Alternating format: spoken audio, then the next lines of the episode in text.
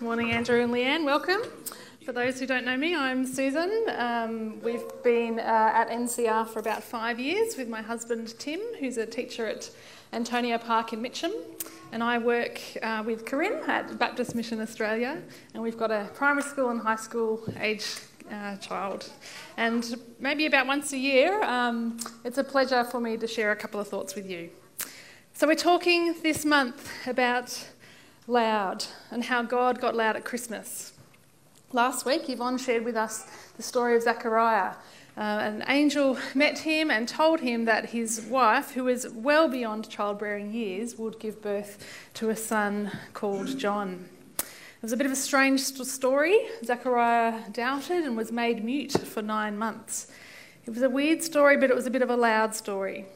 And this week, the dial is turned up even more God got louder, it was cranked up because we hear a story that has reverberated and echoed and been sung about, and uh, art made about it, and movies made about it, um, and people have had their lives changed with this story that happened over 2,000 years ago. So, are we ready? If you want to follow along in the app, we're looking at Luke chapter 1. Though it is a story I think you might know, so um, yeah, see how you go. I'm a little bit frustrated with this author, Luke, because it's a really incredible story right in the centre of the Bible. Um, incredible story of our faith, and it's about 10 verses long, and we don't get much detail, um, but we won't skip over it because it's incredibly important.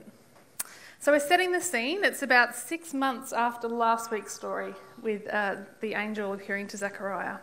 Elizabeth's wife, Elizabeth's belly is swollen. She's in her third trimester. And we get to this story, you might know it well, so I've got some words on the screen. As I read it, you can speak out and fill in the blanks. We can imagine we're back in the, the kids' room.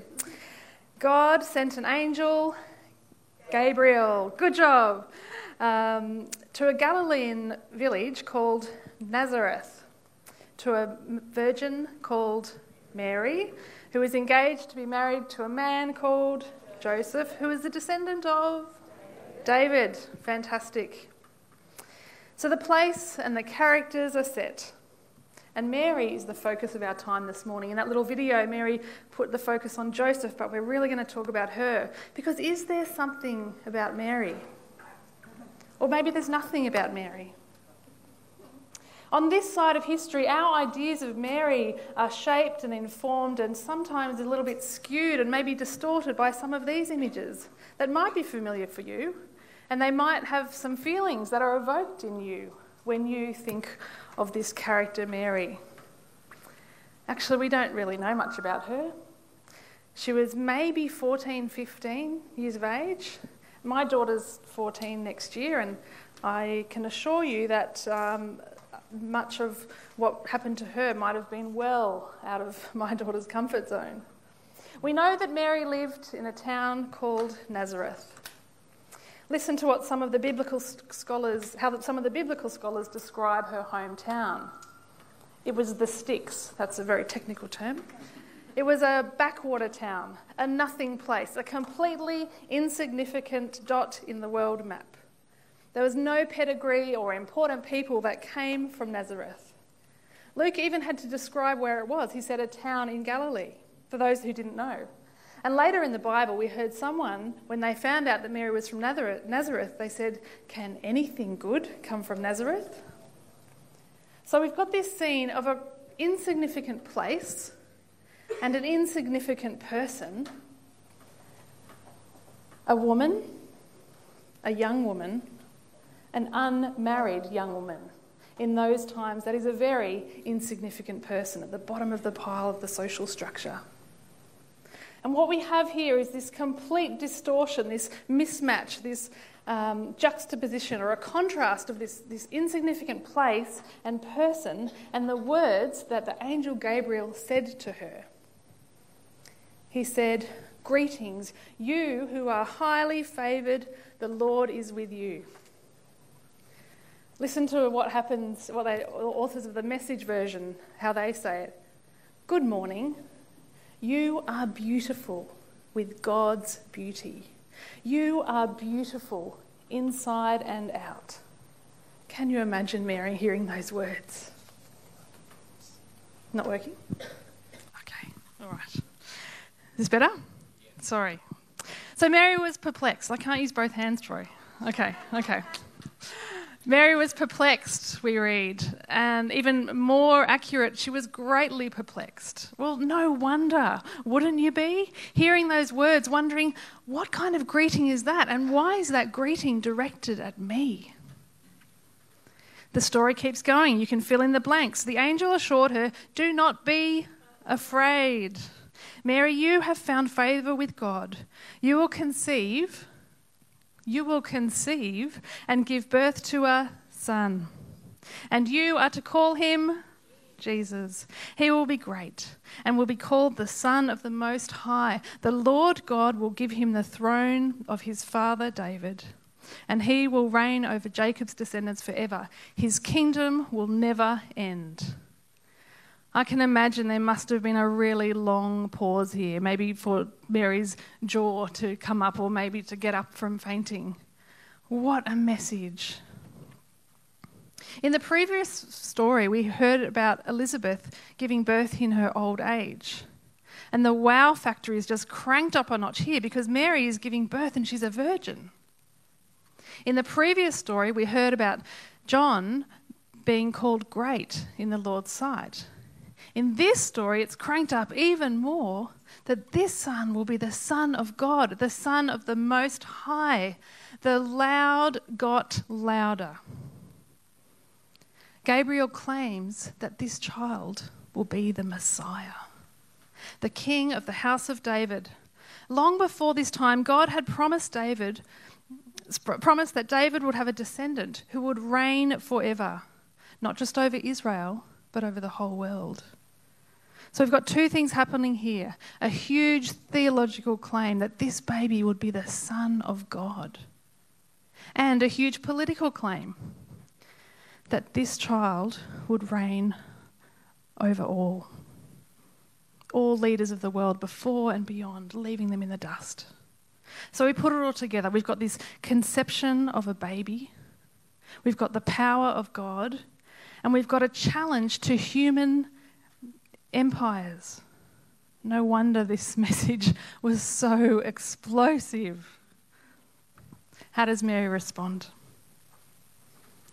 How will this be since I'm a virgin? Well, fair point, Mary. it's kind of valid. She understands basic biology. She wants a little bit more information. If we contrast this to last week's story, Zechariah doubted. He was an old priest, he knew this kind of stuff. He doubted and was made mute, yet Mary just asked for some more details. And the angel just kept the good news coming. Hear what the angel says next. How's it going to happen? Well, the Holy Spirit will come on you. The power of God will hover over, the, the power of the highest will hover over you. The child you bring to birth will be called Holy Son of God adds a bit more information. Even Mary, your relative, is going to give birth to a child in her old age. And she was said to be unable to conceive. She's in her six months. For no word from God will ever fail, and nothing is impossible with God. So, how will it happen, Mary? Well, the power of the Most High will hover over you. This is God's creative power, isn't it? Another example the Creator God who brought life out of nothingness at the beginning of the world. The Creator God who made humans out of the dust is the same Creator God who put human life into a young girl's womb. Then Mary has her moment a short sentence that has inspired and challenged and convicted millions of people throughout history. What does she say? I am the Lord's servant.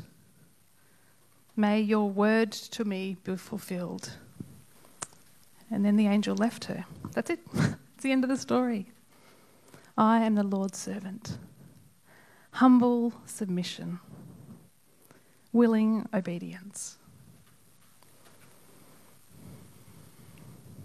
Some describe it as heroism, which we saw a little bit of in the clip. She was engaged to Joseph, but back then, to break that engagement would be divorce. Or some might have assumed that she had committed adultery, which back then some may have even killed her for it. There was so much at risk for her. What of her reputation? What of Joseph's reputation, her family's, her livelihood, her security? But I am the Lord's servant, she responds, and she, she submits. Mary is an example of what happens when God is at work through human beings and there's God's power and the indwelling of the Holy Spirit. And together, things happen which might otherwise be unthinkable. God certainly got loud at that first Christmas. So that's the story. And in this series, we are invited to consider how we might be inspired and informed and changed by this story, and how we might dare to get a little bit louder in our walk with Jesus. Because it's absolutely true for Mary, and it's true for so many people through Scripture and so many people through history that God chooses ordinary, everyday, unlikely, normal people like me, maybe like you to be the recipients of God's invitation an invitation to join in what God is doing in the world. The story of God in the hands of ordinary people. So we've got three words this morning simple reflections on how we might draw, what we might draw from Mary's encounter for ourselves awestruck, available, and active. We can only imagine that Mary would have been completely awestruck. This was beyond her understanding and beyond anyone's understanding. But somehow, this awe moved her to sub- surrender and submission, to trust and to faith. Now, not many people I know are greeted by angels as they're walking around Eastland or sitting in Zoom meetings, but are people aware of God's activity in their lives and are they moved to awe and to surrender and to trust? Absolutely. How good is it when God's people describe their amazement, their awe, and their wonder of what King Jesus is doing in their lives? We hear about it in this place most Sundays. We hear about it when we chat with a friend over a coffee or have a beer with a friend and talk about it in life groups. We're surprised and excited when God answers our prayer. We might take, time, take the time to notice the small things. We might experience physical healing or restoration in relationships. We might marvel at Creator God in nature. Andrew going to the beach, I bet that's the place that you are in awe of God. We might meditate on Scripture we might have moments when we're awoken by a dream, or we feel a knot in our stomach, or we feel unexpected tears in our eyes, and we're wondering, Spirit, God, what are you saying to us? And we are in awe. So, how does God gently or dramatically prompt you to awe and wonder? How does God gently or dramatically prompt you to awe and wonder? What ignites and facilitates the awe of God's presence in your life? And particularly at this time, with December around the corner, is there space? Is there attentiveness in your life to be struck by the awe of God? For some people, awe and wonder at Christmas time comes really easily. They set their tree up weeks ago. They've been playing Carol's playlist for ages. Maybe they put candles around their house and they tear up during the Qantas and Telstra ads of families reconnecting. Some people feel really close to King Jesus at this time of year. It is like the heart, spiritual highlight of their calendar year. If that is you, fantastic, you do you. May this year be brilliant. Yet for many, linking the awe of God and Christmas might not come so naturally. There's broken and fractured families. People who feel more alone in the Christmas season than any other time of year. For me, one Christmas day when I was in my early 20s, my dad died. And then a few years later, my brother in law died close to Christmas, leaving behind my sister and my young niece and nephew. So, as our family try to give the kids a joyous Christmas, there is a deep longing and grief that is absolutely connected to this time. For years, I've joined the, or some years, I've joined the Blue Christmas services, where people gather together a week or so before Christmas and they express their grief and pain and loss and loneliness, heartbreak for themselves or their families, their communities, or for their world. A few weeks ago, I was in Malawi in Africa, and I was hearing and seeing the devastation that Cyclone Freddy happened uh, earlier in the year, and a widespread cholera outbreak had impacted these already extremely vulnerable communities. Usually, the hungry season is what it's termed, begins around February each year where people have run out of food. This year, it's happened months ago. These families are eating the husks of the maize, where they would normally eat the kernels to ground up for their staple diet. The husks are normally given to the animals. They're eating the husks in October. They are preparing for funeral after funeral after funeral instead of the festivities that we celebrate.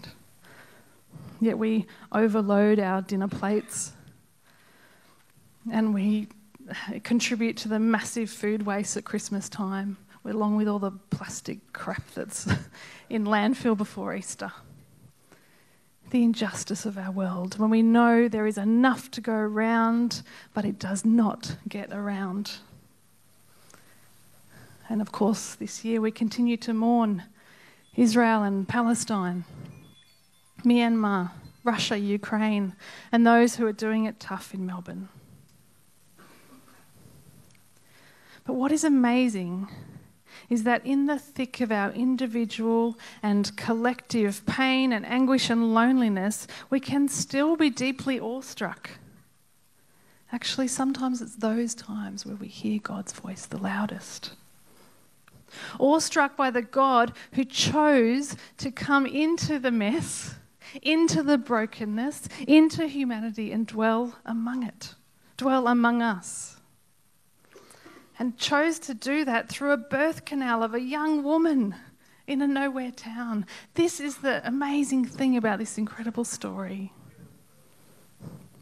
The ultimacy of God, the one who worked out where to put the planets and created everything, also can have intimacy with us. And there's nothing more intimate than the birth of a child.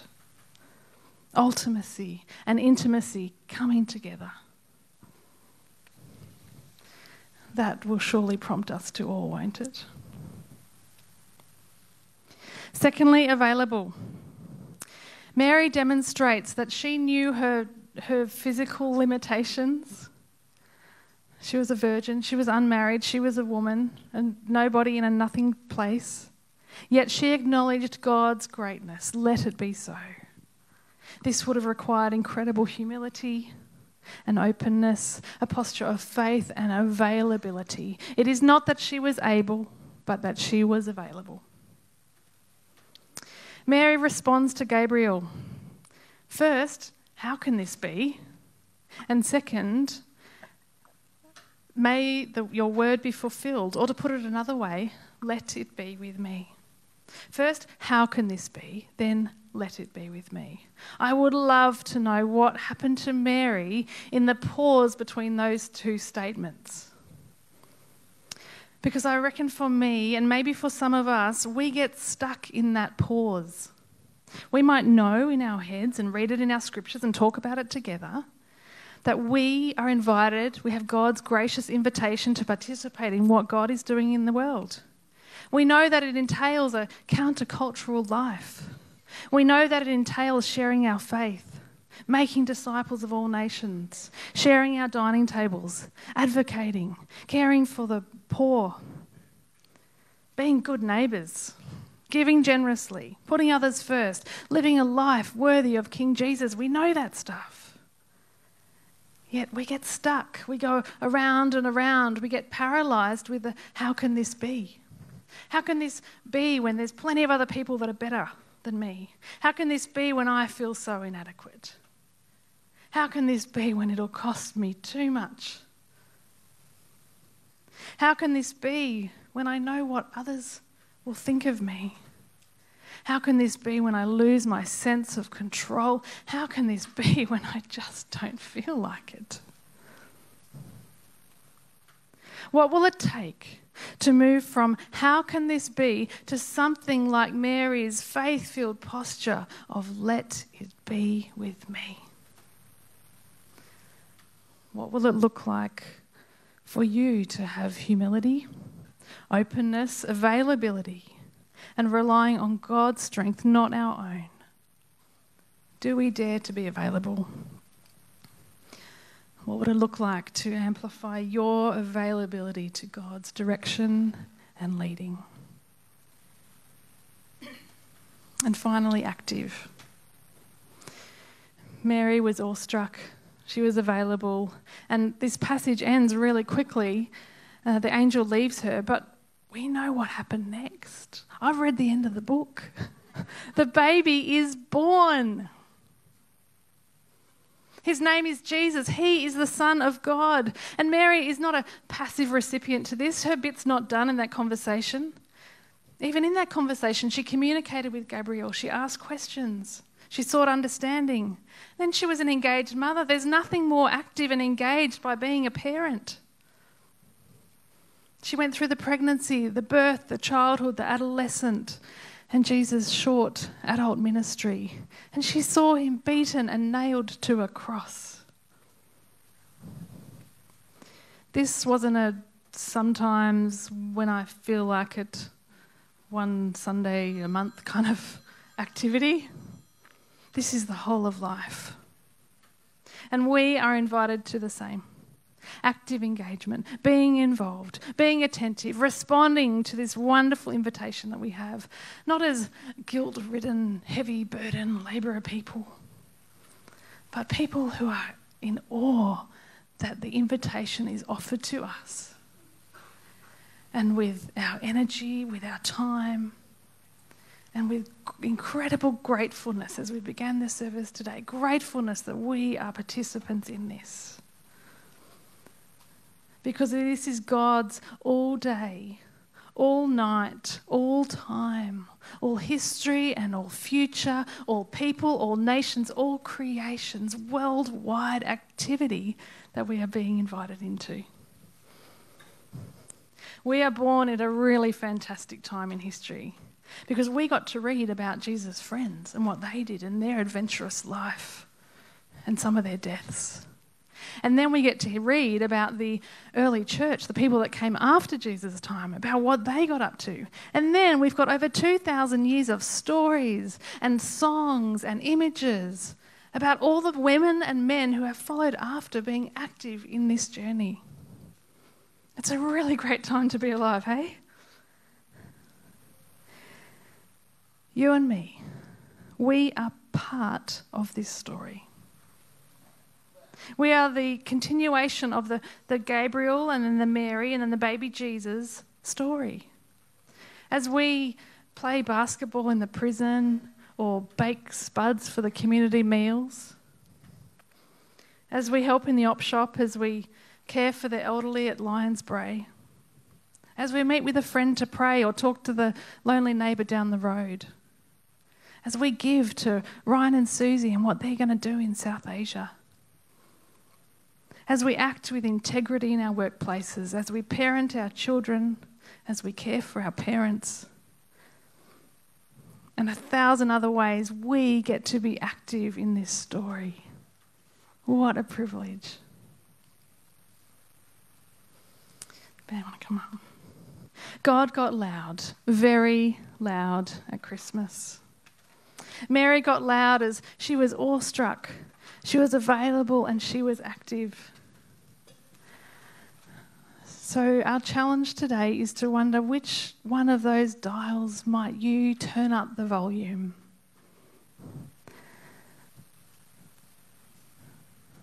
Can you leave here today saying, I'm going to turn up one volume, a tiny notch, as I participate in this story? Can you turn up the volume and say, God, I want to be more attentive to your presence and your activity in my life. I want to be awestruck by you. Pray for that. It will happen. Talk to people around you. It will happen. God, I want to make more space to be awestruck by you. Or perhaps you want to turn up the volume by saying, God, I want to truly echo Mary's words I am the Lord's servant. Let it be with me. You might gently say those words I am the Lord's servant. May it be with me. I am the Lord's servant. May it be with me. I am the Lord's servant. May it be with me. I want to humbly and willingly submit myself my time, my energy, my life to you, God. I am available. It's daring, it's risky, but man, you're in for a ride. Or you might want to turn up the volume by saying, God, I do not want to be a passive bystander anymore. I've had enough of that. I want to accept your invitation to join in what you are doing in the world. Let's get loud.